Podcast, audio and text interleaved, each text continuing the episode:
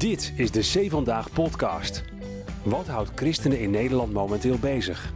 Luister naar onze nieuwsredacteuren Jeffrey Schipper en Patrick Simons. Een dag na Prinsjesdag gaan wij terugblikken op de bijdragers van de christelijke partijen.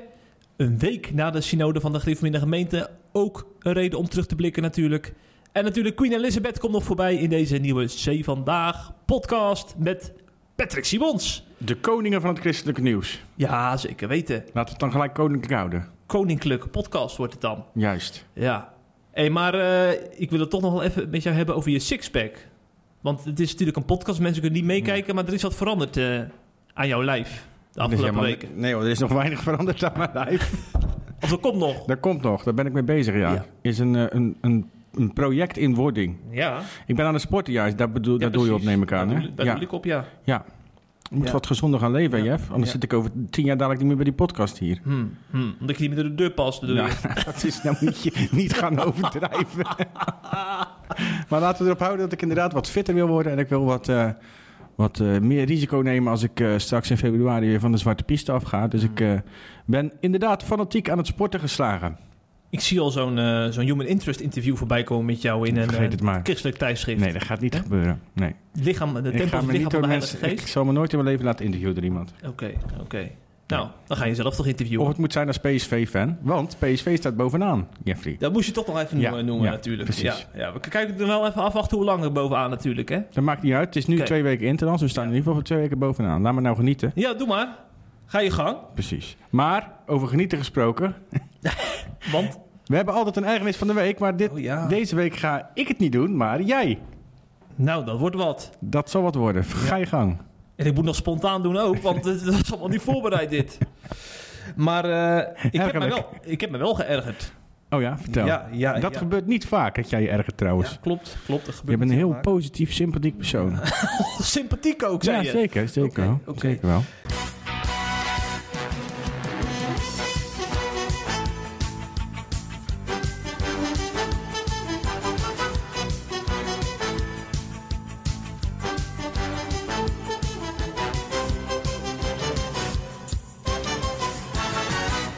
Hebben natuurlijk een briefwisseling op zee vandaag tussen Ja. dominee Van der Brink en dominee Kort. Ja, we hebben het al meerdere keren in de podcast besproken. Hè? Eh, dominee Van der Brink heeft in juli een lezing gehouden bij geloofstoerusting over misleidende prediking in de rechterflank van de Revo-gezinten. Dat er volgens hem eh, allemaal drempels worden opgeworpen voordat mensen tot Jezus Ja. mogen komen Ja. en dat soort zaken. Toen hebben wij een briefwisseling eh, zijn we gestart tussen Kort en Van der Brink. Want Kort is het natuurlijk niet met Van der Brink eens. Mhm. En eh, dat is eigenlijk wel een beetje uit de klauwen gelopen. Met name in de tweede brief van dominee Kort? Uit de hand. Uit de hand. Laten we, Oh, oh, laten we netjes taal ja, nee, nee, je, hebt- je, hebt wel, je hebt helemaal gelijk. Dat is een beetje uit de hand gelopen, Mhm. Patrick. Ja. Want in de tweede brief van dominee Kort er wordt er behoorlijk op de man gespeeld. Eh, van de Brink er ook een beetje van. Hij zei, zei in een appje tegen mij dat het echt wel ongepast vond. Wat hij allemaal zei, maar dat hij wel zou gaan reageren. Eh, dat heeft hij ook keurig netjes gedaan, want hij heeft zelf niet op de man gespeeld, vind ik zelf. Nee. Dus eh, chapeau.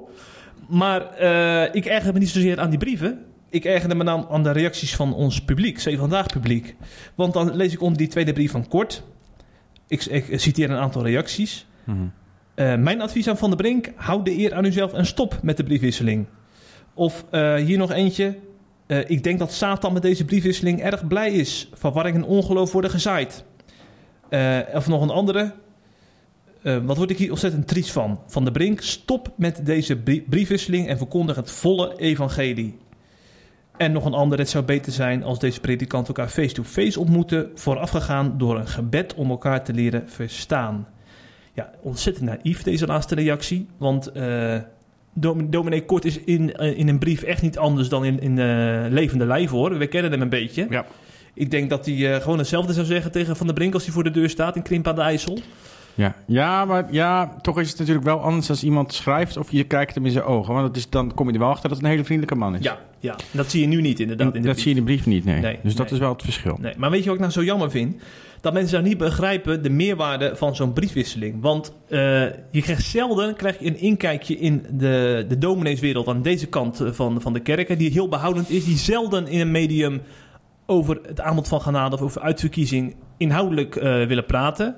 En dan doet iemand dat een keertje en dan ga je dus. eh, eh, dan, dan, roep je ons op om een briefwisseling te stoppen. Ik denk dat is juist interessant om te zien hoe, hoe zo'n briefwisseling verloopt. En hoe Van der Brink daar vervolgens op reageert. Want hij heeft het laatste woord in deze briefwisseling. Dus er is ook nog sprake van wederhoor. Kijk, als hij dit nou van de kant allemaal verkondigt... zonder dat er iemand iets kan terugroepen... vind ik het heel anders. Dus ik vind het eigenlijk wel een beetje jammer... dat deze mensen dan de meerwaarde van zo'n briefwisseling niet zien. Ook al is het toon enorm hard... Dat hoort er nou eenmaal bij. Dat hoort bij het spelletje, denk ik dan. Accepteer het ook. het spelletje zelfs. Nou, de, de politiek is ook gewoon één groot spel. En, eh, en zo'n briefwisseling, is- zo zie ik het ook wel een beetje. Het is, het is eh, voortdurend aftasten hoe de ander reageert. Eh, en, en uiteindelijk... ja, denk, denk je niet dat Kort ook... Ik denk dat Kort ook wel, het wel een beetje als een spel ziet. Ja. Kijken hoe Van der Brink reageert op mijn, op mijn, eh, op mijn eh, provocaties. Ja. En, en dan moeten we gewoon aan het eind van de, van de wedstrijd kijken hoe de stand ervoor staat. Ik zou het niet halverwege in de rust afbreken. Nee. Dat zou ik echt zonde vinden. Nog meer, en meer dingen geërgerd? Ja, nu het zegt. Ik heb er nog wel eentje, ja. Nou, we kunnen gewoon een hele podcast de ergernis van Jeffrey Schipper eh, noemen anders. Ik heb mij aan een, een enorm aantal reformatorische dominees gestoord. Op Oh, de ja. Haamstede-conferentie ook. Krijg nou wat. Vertel. Ja, ja, maar we hebben het natuurlijk over deze... Over deze eh, hoe moet ik het zeggen? Het is niet echt een affaire. Maar het is meer een... eh, materie. ma- deze, deze, materie. deze materie hebben we het gehad. De aanleiding van Van der Brinks lezing. En dan valt mij toch op... ja, dat men probeert eenheid te, te, zeg maar, te creëren die er niet is. Dus dan zegt men bijvoorbeeld van ja, die Van der Brink, ik vind het wel goed. eh, ik snap wel dat hij het allemaal zegt. Maar we zijn met maar 200.000 reformatorische christenen in Nederland. En dan, en dan moet dat allemaal gezegd worden. We moeten, we moeten gewoon samen één zijn. Dan denk ik, dan stap je over een enorm struikelblok heen. Dat is namelijk het hele gebeuren over uitverkiezingen en aanbod van genade. En dan ga je een soort eenheid eh, naar Nep, buiten toe uitdragen faken. die er niet is. Faken. Ja, dat, Gewoon dat, vind, nep-eenheid dat dus. vind ik echt heel verkeerd. Ja. Want ja. wij, wij moeten ook, ook elkaar, onszelf niet bedriegen. We weten natuurlijk hoe, hoe men over elkaar denkt in deze flank. Onszelf niet bedriegen, daar houden ze wel van, van die term. We weten toch hoe, hoe men over elkaar denkt. Ja, maar dat is, dat is wel een beetje... Ze willen dan naar buiten toe een soort eenheid uitstralen. En dat is dan schijnbaar belangrijker dan de waarheid van het Ja. evangelie. Ik zou zeggen, gooi alles op tafel. Ga in de, in de gezinsgids of wat we in de terdege. Ga gewoon zeggen waar, hoe je nou echt over deze zaken denkt. En, en speel... Dagblad. RD, dat zou helemaal mooi zijn. Ja. Die hebben Ik er niks over geschreven, geloof ik, hè? Nee. Die willen ook de eenheid hoog houden, denk ik. Ja, ja, dat vinden ze heel belangrijk. Ja. Maar ik denk bij dit soort thema's eh, eh, gaat dat gewoon niet worden. Je ziet aan die briefwisseling hoe verschillend er wordt gedacht. Ja. Echt heel jammer, trouwens. Het laatste nieuws uit Christelijk Nederland bespreken we in de C Vandaag podcast.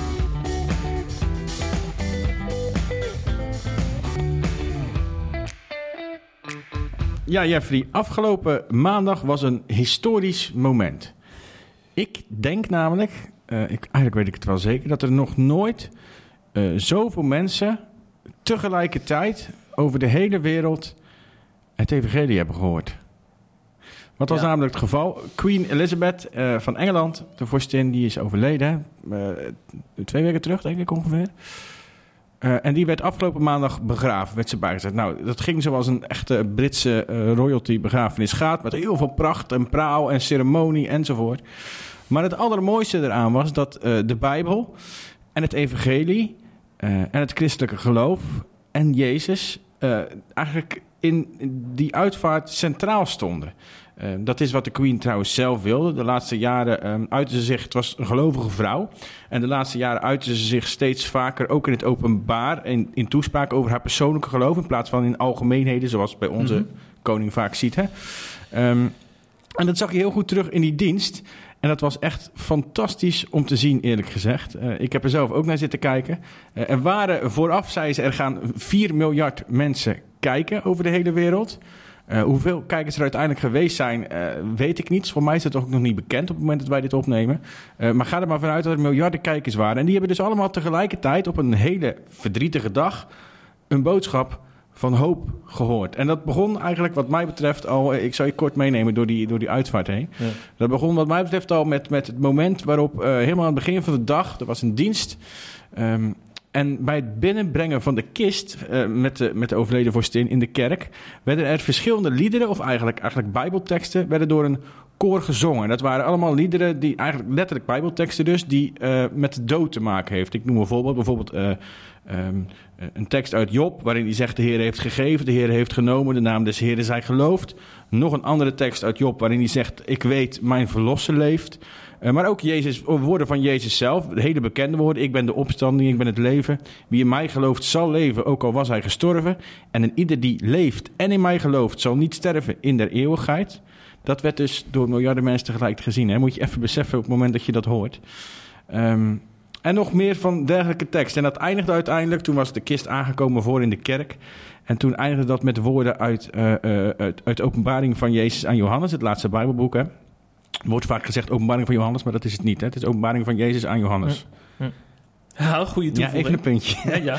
maar de, de kist werd voorin weggezet en toen eindigde weer een gezang van het koor met de woorden uit dat Bijbelboek. Schrijf, zalig zijn de doden die in de Here sterven van nu af aan. Nou, ik heb daar echt, echt van genoten. Al van, dat was het begin nog maar. Hè. Ik zou zeggen, dat is al een, getuigenis op zichzelf. En toen moest de dienst, als het ware, nog beginnen. Want in de dienst uh, ging het eigenlijk alleen maar door. Er werden tal van uh, uh, bekende liederen, bekende christelijke liederen gezongen. Um, ja, laten we even naar een voorbeeldje luisteren.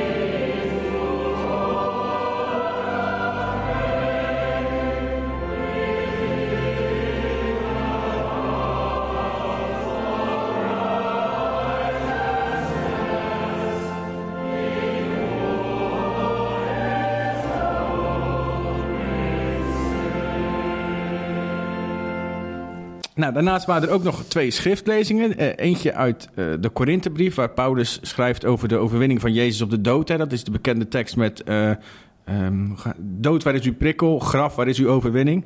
De Statenvertaling vertaalt hel, maar het is graf. Weer een puntje. Ik ben bijna een theoloog ja, aan het worden ja, Nou, nou, nou. Ja, ja. En dadelijk helemaal ongelijk hebben ook. en de andere schriftlezing die ging over Jezus die sprak uh, over het vaderhuis met zijn vele woningen. En die werd overigens gedaan door de nieuwe premier van Engeland. Ook wel heel bijzonder. Um, maar Jeffrey, zoals het een echte protestant als ik betaamt, zat ik natuurlijk te wachten op de preek. Ja. Uh, en ik was een beetje bang. Ik dacht, ik, ik, ik dat was een vooroordeel, eerlijk. Want ik wist niet wat ik moest verwachten. Maar ik dacht, dat zal wel een slap praatje worden. Nou, dat was dus absoluut niet het geval. De preek werd gehouden door aartsbisschop Welby. En ik moet je zeggen, die preek was ook fantastisch. Ik zou echt iedereen die dit luistert, die, die mij dit hoort vertellen... en die de preek niet gehoord heeft, of slechts stukjes gehoord heeft... echt willen aanraden om de hele preek terug te gaan luisteren. Want het was echt een prachtige preek waarin die man een, een, een, heel ruim evangelie verkondigde.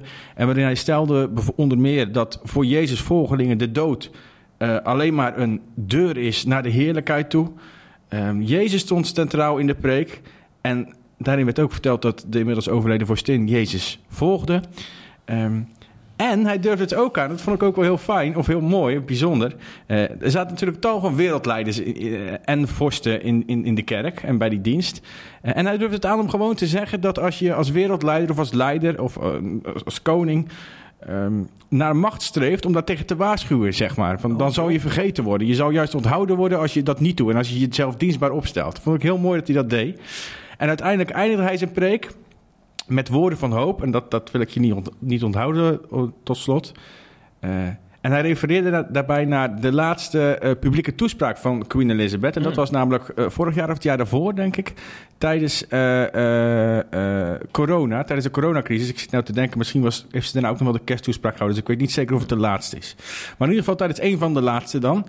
Um, en daarin uh, sloot ze af, die, die toespraak, sloot ze af met de belofte. Toen was er, waren natuurlijk veel lockdowns enzovoort. We will meet again. En uh, daar verwees uh, die predikant, of die predikant, die voorganger nou, Welby, de aartsbisschop. en ik citeer hem. Christelijke hoop betekent de verwachting van wat we nog niet zien. Christus stond op uit de dood en bood iedereen het leven met God tot in eeuwigheid aan.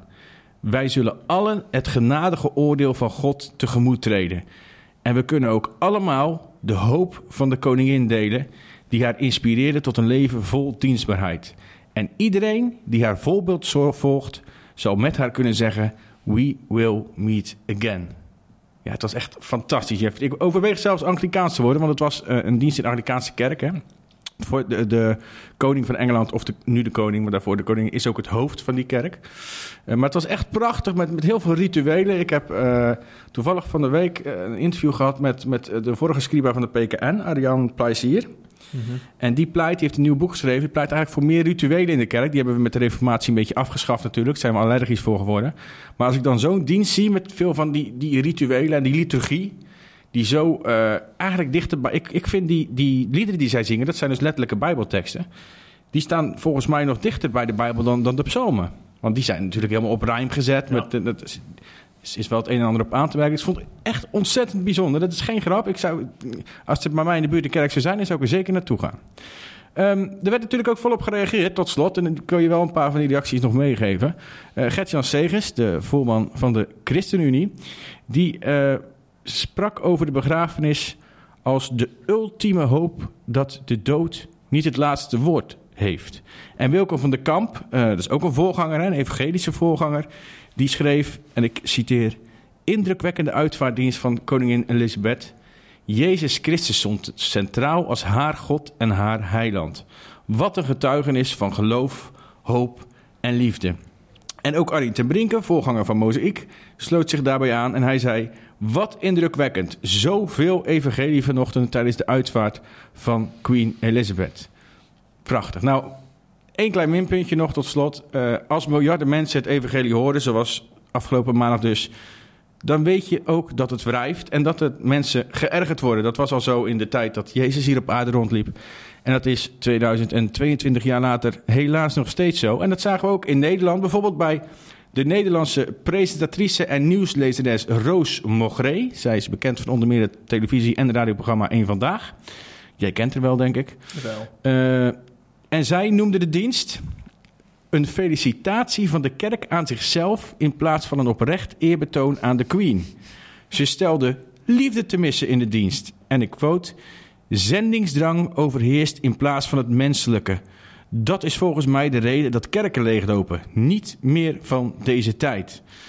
En nou, lieve Roos, ik zou zeggen: als je in deze dienst geen liefde hebt ontdekt, dan ben ik bang dat je het nooit meer gaat ontdekken. Vorige week was het dan zover waar velen hebben uitgekeken. De synode van de gereformeerde gemeente. 107.000 zielen telt deze kerk, dus het gaat nogal ergens over. Ja, ik weet niet of ze allemaal naar de synode uitkijken, Jeffrey. Nee, nee, dat is uiteindelijk toch wel een klein groepje Ja. betrokkenen. Ja. Dat het allemaal volgt. Maar wat wel leuk was op Twitter, dat het eh, eh, toch nog wel een hele andere draai kreeg om eh, wie er wel of niet bij mocht zijn hè, van de pers. ja, en wat de voorwaarden waren daarbij. Ja, ja, precies ja. Want wij wisten eigenlijk wel dat al in het Reformatorie Dagblad daar welkom is. Maar nou stond het in het Nederlands Dagblad. Bij de grote concurrent. Die dachten, we gaan dus even een artikeltje aanwijden. Ja. En de jongen die daar aanwezig was, die is volgens mij ook beleidend lid van de GGM. Hè? Was dat, is dat ook nog een voorwaarde trouwens? Dat weet, ik eigenlijk niet. Dat ik moet allemaal dingen gaan zeggen. Ja, die jongen, die man. Laten Ja. we nou niet denigreren. Ja, Die ja, man. ik bedoel man. Ja, Geert de Moerkerken bedoel je, ja. Dat is volgens mij een zoon of kleinzoon van, Aanmoerenkerken. van, de, oh, dat wel- van de predikant. Ja, dat is, dat is een echte. Ja. precies, precies. Dus dat zal wel meespelen. Prima journalist trouwens. Ja, ja, zeker. En volgens mij eh, heeft hij ook wel zelfspot, want eh, op Twitter werden natuurlijk allemaal opmerkingen gemaakt van... Mhm. eh, mag je die wel delen als je een fotootje deelde of zo, hè? Want, eh, Ja. en, maar daar kon, die- ging hij gelukkig wel, eh, wel eh, sportief mee om. Ja, want even voor de duidelijkheid. ja. Er is dus een synode. En alleen een journalist, journalist van het Reformatorisch Dagblad mag daarbij zijn. Mhm. Andere pers niet. Nee. En er is ook nog een voorwaarde, waar zit eraan vast, toch? Voor diegene die van het RD die erbij is. Ja, de voorwaarde is dat ze, dat ze het artikel mogen inzien hè, van tevoren en mogen aanpassen. Ja. Voordat het in de krant komt. Ja. Overigens staat dat, staat dat die synode volledig vrij, hè? Synode is in principe een vergadering. Als wij een vergadering hebben, dan eh, hebben we- willen we er ook geen journalist bij. Nee. Ehm, dus dat mogen ze zelf gewoon beslissen. hè? Dat, dat, laat dat duidelijk zijn. Maar wat is nou precies het vreemde dan?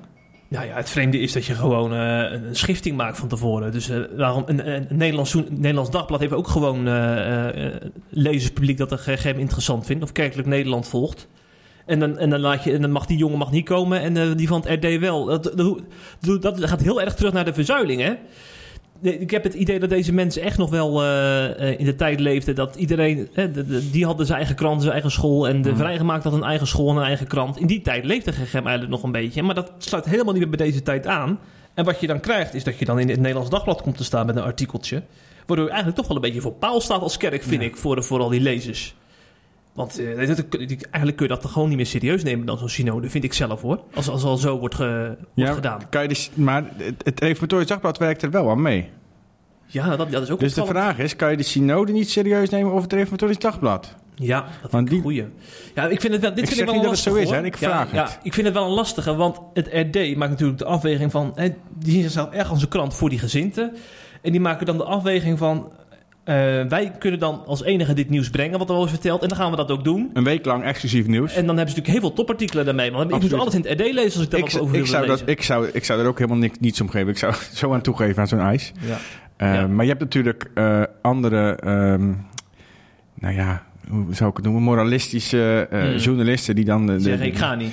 ethiek hoog hebben staan en die dan Ja. vinden dat dat... eh, Ja. Dat je altijd vrij journalistiek moet kunnen bedrijven. En dat om die reden, als je wordt, die noemden het censuur ook natuurlijk. Eh, en daarom zou ik ook niet gaan. Maar ik snap de afweging van het Reformatorisch Dagblad wel eerlijk gezegd. Ja, ja. Maar als iemand bijvoorbeeld eh, op de synodevergadering een opmerking over het curatorium maakt of zo, van... eh, eh, volgens mij werd er iets gewoon gesproken dat er nogal wel eh, veel... eh, dat er vaak een beetje een... Een, eh, dingen worden opgeklopt in de media als er over het curatorium wordt geschreven of zo. Er in een synodevergadering gezegd. Ik zou dan, dan wel een artikeltje aanwijden of zo. Zonder, zonder, dat, zonder de, dat, dat men dat goed vindt. Je moet wel je eigen, je eigen keuzes maken erin, wat je wel of niet opschrijft. Ja, daar heb je gelijk. Maar goed, eh, ja, wij kunnen dan wel weer op Twitter kunnen we wel weer smullen hè, van al die reacties. Hoe mensen eh, de GGM dan een beetje belachelijk maken. Jij hebt trouwens voorafgaand toch nog iemand gesproken daarover, of niet? Dominee Mulder, de prezes. Ja. Ja, ik was er eigenlijk niet zo heel tevreden. hoor. Ik ben, ik ben niet zo tevreden over mijn eigen interview. Dat mag, ik, mag ik dat zeggen in de podcast? Ja, dat mag- ik heb dat nooit.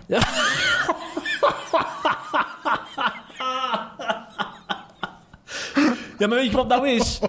De, ja, er is natuurlijk ook geen agenda of zo. Er zijn, er zijn ook dingen achter, achter gesloten deuren besproken bij een synode. Dus ik kan ook niet van tevoren de- zeggen van hier wil ik nou op inspelen in mijn vraagstelling. Dus ik heb gewoon een beetje over eenheid gehad en zo. En over corona en over eh, ja, de zending. En dan is het toch een beetje een droog verhaal geworden. En Mulder eerlijk gezegd is ook niet een dominee waarvan je zegt van nou, nou, nou, dan zit ik op het puntje van mijn stoel als hij die interview geeft. Ja, was gaat bij- de, dan gaat de laatste gegemdominee die met je bespreken. dat was bij Van Eckenveld nog wel zo zijn voorganger. ja. Dus, de, dus dat interview, ja, dat zal waarschijnlijk wel gelezen zijn, maar eh, de, ja, er was geen vuurwerk, laat ik het daarop houden. Nee, nee, nee.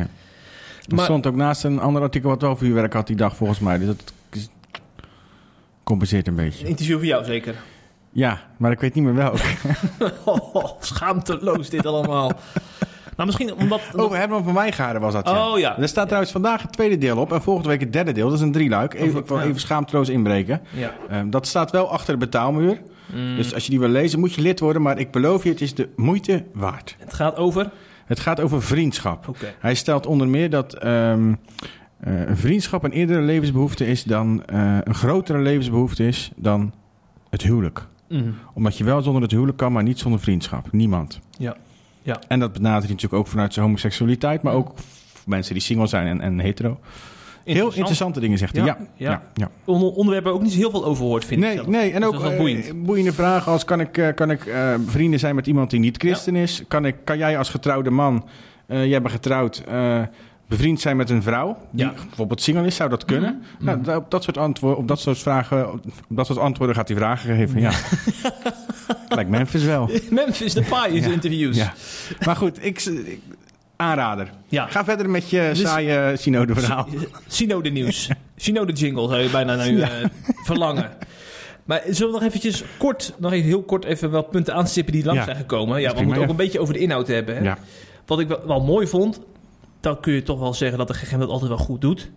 Is dat ze in de spiegel kijken als het gaat om eh, hun opstelling in de Tweede Wereldoorlog. Er is een rapport verschenen over hun houding in de oorlog. Hè, denk aan de grote dominee Kersten, waar ook eh, verschillende boeken over zijn versche- verschenen over zijn houding eh, in de Tweede Wereldoorlog. Ja. De synode heeft weer eens benadrukt eh, dat het er echt afstand neemt hè, van de, de opstelling in, in eh, eh, 4045.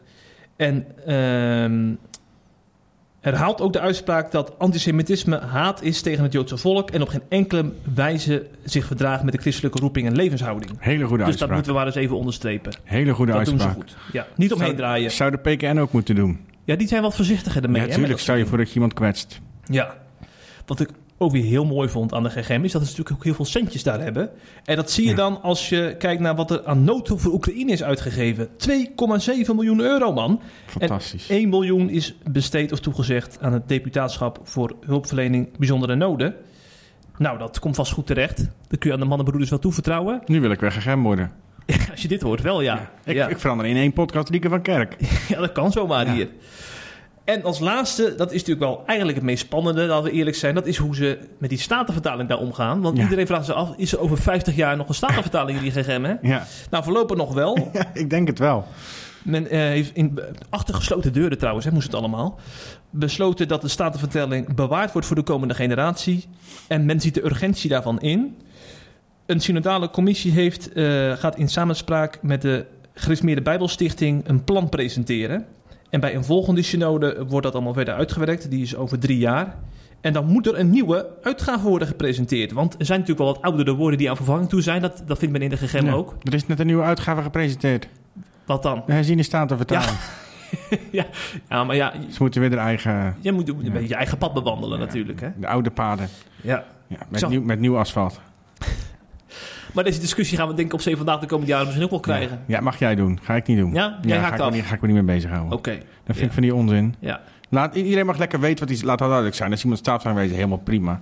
Maar om daar nu een hele discussie over te gaan zitten... Of te ja, voeren- mensen zijn er druk mee hoor. Zo. Ik weet het, dus ik snap wel dat je daar aandacht aan wil besteden. Alleen eh, mij niet bellen. Ja. Briefwisseling met dominee Kort, wat dacht je daarvan? Over de statenvertaling. ja. Jongen, Nou, jongen, laten we kort maar even met rust voorlopig. hè? Ja, ja. Toch nog eventjes naar de, de, hoedjes, bij, de hoedjesbijeenkomst hè, van gisteren. De. Prinsjesdag. Oh, ik zat... je niet- had het over de gemeente... en je begon een oude hoedjesbijeenkomst. Dus ik denk...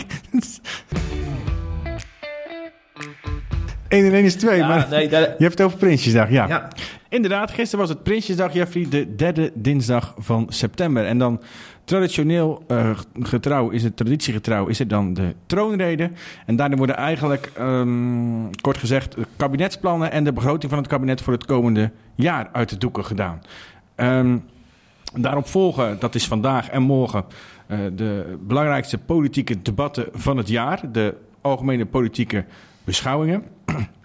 En in aanloop daar naartoe hebben eh, tal van partijen eigenlijk al gereageerd op de plannen van het kabinet. Ze willen ze natuurlijk zo snel mogelijk doen te- tegenover de pers onder meer. Ehm, en dat, daaronder vallen ook de twee eh, christelijke partijen die wij op de voet volgen, namelijk de ChristenUnie en de SGP. Zij hebben allebei gisteren al eh, uitgebreid gereageerd op de troonrede. Ehm Gert-Jan Segers bijvoorbeeld stelde namens de ChristenUnie dat het voor hem absoluut geen uitbundige Prinsjesdag is. En ik quote, ik sta niet te juichen omdat daarvoor de zorgen van veel mensen te groot zijn en de tijden te onzeker. Hij stelt dat de overheid eh, voor mensen moet zijn en dat er met de nieuwe plannen die het kabinet heeft eh, gepresenteerd eh, eigenlijk al een hele grote stap in de goede richting is gezet. Waarbij hij terloops opmerkte dat het mede dankzij de ChristenUnie is, want die zitten natuurlijk in het kabinet. Ja, ja, ja. Ehm, en hij noemde er ook tal van voorbeelden bij die ook gewoon kloppen, inderdaad. Maar stelde hij volgens, er is meer nodig. Dit jaar zetten we alle zeilen bij om de gevolgen tegen te gaan van het overheersende politieke denken van de laatste decennia. En daarna is het tijd om definitief te breken met het neoliberalisme. In woord en daad en de koers opnieuw verder te gaan verleggen. Deze Prinsjesdag is dus geen startpunt en ook geen eindpunt, besloot hij zijn reactie. Maar wat mij betreft is het een omslagpunt. Eh, om ervoor te zorgen dat er meer zekerheid komt voor de gewone huishoudens in Nederland. Betere zorg in de schepping, wordt ook altijd benoemd door de ChristenUnie uiteraard. Mhm. En meer ruimte voor elkaar. Dat is maar een klein gedeelte van zijn reactie hoor. Ik heb de belangrijkste punten eruit gelicht. Eh, op onze website staan, eh, staat de hele reactie van de ChristenUnie. Ook die van de SGP trouwens. En daar wil ik ook wel een paar puntjes eh, uithalen. Want die reageerden vanzelfsprekend ook. En de SGP vroeg bij monden van Van der Staaij meer inzet van de overheid voor de middeninkomens en middelgrote en kleine bedrijven. Want volgens de SGP vallen juist die groepen ehm, bij, de nieuw, bij het nieuw aangekondigde beleid, of nieuw, ja, nieuw aangekondigde beleid, ehm, tussen wal en schip. En verder, hoe kan het ook anders, begon de partij van Kees van der Staaij over eh, de boeren. En dat, dat werd ingepakt door te beginnen over een, de kloof tussen de Randstad en het platteland. En je weet, Jeffy, daar word ik heel blij van als er over begonnen wordt. Ja hoor. Ik ga zo meteen namelijk na deze podcast weer met gierende banden terug naar het platteland. Eh, en ik citeer eh, van de Staaij of SGP. Een tegenstelling die zich toespitst is die tussen stad en platteland. Stikstof werd, werkt daarbij als katalysator. Treurig en tekenend is dat boeren nog altijd geen perspectief wordt geboden door de doelen bij te stellen. En dat provincies die de plannen moeten uitwerken het kabinet niet kunnen volgen. De SGP is voor het verbeteren van de bereikbaarheid van plattelandsgebieden. Een goed voorbeeld, let wel, heel belangrijk dit. Een goed voorbeeld zou het schrappen zijn van de tol voor inwoners van Zeeuws-Vlaanderen. Waarom is het zo belangrijk? Omdat ik daar woon, hè, in Zeeland. Oh. Dat gaat over de Westerschelde-tunnel. Die, die gaat van, eh, van, eh, die gaat van Zeeuws-Vlaanderen naar eh, Goes. Mhm. Maar vroeger ging je altijd met de pont daar. Ik, Ja. ik heb daar familie wonen in Zeeuws-Vlaanderen. Dus dan ging ik al bij mijn opa en oma logeren. En dan ging ik echt werk aan de ene kant werk, eh, eh, op het pontje gezet. En dan kwam ik aan de andere kant in Zeeuws-Vlaanderen kwam ik uit en dan wachtte mijn opa op me. Daar is dus heel veel later, dat weet je uiteraard wel, de Westerschelde-tunnel voor gekomen. Maar daar wordt tol voor geheven. En eh, heel veel Zeeuwen zijn daar uiteraard op tegen. En de SGP ook. We zijn zuinig hè? Yes, ik ben weer... Nee, Zeeuwen zijn voor vrijheid. Oh, dat is het. Ja. Daarom geen tol betalen. Ja. Daarom houden ze het water tegen, wat anders eh, heel Utrecht overstroomt hier. Ja, we hebben jongen wel nodig de komende decennia. Ja, precies, precies. We gaan niet lelijk doen over Zeeuwen. Nee, nee, nee. Maar goed, dat is weer een reden voor mij waarom ik, waarom ik mij eh, zie dat ik de goede keuze heb gemaakt bij de verkiezingen. Mm, mm, mm, mm. Vandaag trouwens, vanaf, dat zei ik net al, hè, vandaag en morgen vinden de Ja. algemene politieke beschouwingen plaats. Eh, ook daarin zullen de christelijke partijen zeker een, een, een belangrijke rol vervullen. Ehm, en dat houden wij allemaal bij. Dus hou onze website in de gaten. Eh, we zullen er verschillende artikelen over publiceren. Super. Ja. Politiek eh, insight de komende dagen. Ja, ja, misschien wel wat te veel, maar op zo'n dag mag dat wel, vind ik. Jawel, jawel. Op zulke Ja. dagen. Wat zulke dacht je van volgend jaar, naar die eh, de provinciale statenverkiezingen? Daar gaat ook wat worden, hè? Ik kan ik nu al naar uitkijken. Ik niet. Nee? Ik vind het altijd zo'n nep, nepverkiezing. Ja, maar de Eerste Kamer is hartstikke belangrijk. Ja, maar ik kies dan gewoon lekker rechtstreeks de Eerste Kamer. Oh, Die niet, ik vind het zo. eh, ik, ik weet wel allemaal dat het allemaal niet zomaar gaat voordat mensen er allemaal kritiek op gaan hebben op mijn uitspraak. Ja, ja, Maar ja, ja, ja, ja. ik vind het allemaal zo. in- ik vind het zo raar dat indirecte. Ja. ja, voor mij mag het ook wel rechtstreeks, ja. En, en, die, en die provinciale, ja. Wie heeft er nou wel iets met de provincie? ja ik heb ja, er nog nooit... Die ja, mensen ja, kom je ik- niet tegen. Ja, dan kom je dan in Utrecht wonen natuurlijk. ik heb natuurlijk heel veel met mijn provincie, maar niet met Niet de met die provinciale. nee, Nee. nee. Nou ja, ik heb er nog gewerkt. De provincie oh, ja. Zeeland. Oh ja. Als Ja. tekstschrijver. Daar is het begonnen. Daar is het begonnen. Hm. Daar is de liefde ontstaan Voor het vak. en het talent. nee, niet voor het vak, voor de provincie. Oh joh, ik dacht nou wil die eindelijk een keer naar, de journalistiek... eh, Nee, ik vind mezelf geen journalist. Dat heb ik al vaker redacteur, gezegd. ja, ja, inmiddels Stukje sticker, stukje sticker. Oké, oké. Nou, dan gaan we volgende week maar een podcast met een echte journalist maken. Ga jij lekker hier gang? Wie gaat er dan in plaats van jou zitten? Andries... Andries Knevel schuift aan. Pensionada. Ja, inmiddels wel, hè? Ja, Ja. maar nou, misschien ook weer meer vrij spel. Ik vraag gelijk even waarom ik niet nog steeds niet heeft gereageerd op een WhatsAppje van een half jaar geleden. Nee, maar dacht, eh, ik ga naar de Andries volgende week, dus dat is Leuk. weer een leuke podcast. Leuk. Doe hem de groeten. Dan kan je het over de politieke beschouwing hebben. Ik neem aan dat je het erover gaat hebben, over de rol van de christelijke partijen. Oh, vast. Ja, dat, moet, dat moet er voorbij. Dat, Ja. Ik vind, ik vind, ik, ik IJs? eis nu dat je dat gaat doen, ja. Ja. Dat je in ieder geval een blokje erin zet waarin je eh, hem vraagt naar wat hij vindt van de rol van de van SGP en CU tijdens de debatten. Ja, gaan we, gaan we bespreken. Doen we. en over goed, twee weken kom jij weer terug in de podcast, hè? Want je bent nu heel lang weggebleven. Ja, ja. Ja. Dan ben je gewoon, de luisteraars hebben een beetje behoefte aan regelmaat, hè? Weet je aan of ik zin, als ik zin heb wel. Als je zin hebt. Ja. Ja, dan weten we dus over twee weken of dat Wat, zo wat is. wanneer je welke datum is het dan? Eh, dan is het eh, 4 oktober, 5 oktober, zoiets. Begin oktober. Nou, Ja hoor. dat ik denk het wel, Jeffrey. We gaan elkaar zien. En eh goede reis naar Zeeland. De groetjes. Hopelijk heb je genoten van deze C Vandaag podcast. Volgende week is er weer een nieuwe aflevering. En blijf via cvandaag.nl op de hoogte van het laatste nieuws uit Christelijk Nederland.